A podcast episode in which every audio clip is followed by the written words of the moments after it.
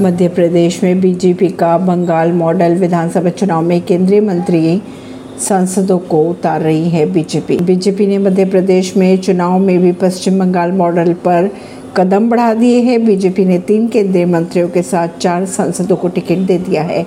BJP विधानसभा चुनाव में केंद्रीय मंत्री और सांसदों को उतार रही हैं। बीजेपी ने प्रहलाद सिंह पटेल के भाई जालिम सिंह पटेल की जगह नरसिंहपुर से टिकट दिया है। वहीं राष्ट्रीय महासचिव कैलाश विजयवर्गीय को इंदौर एक से उम्मीदवार बना दिया है।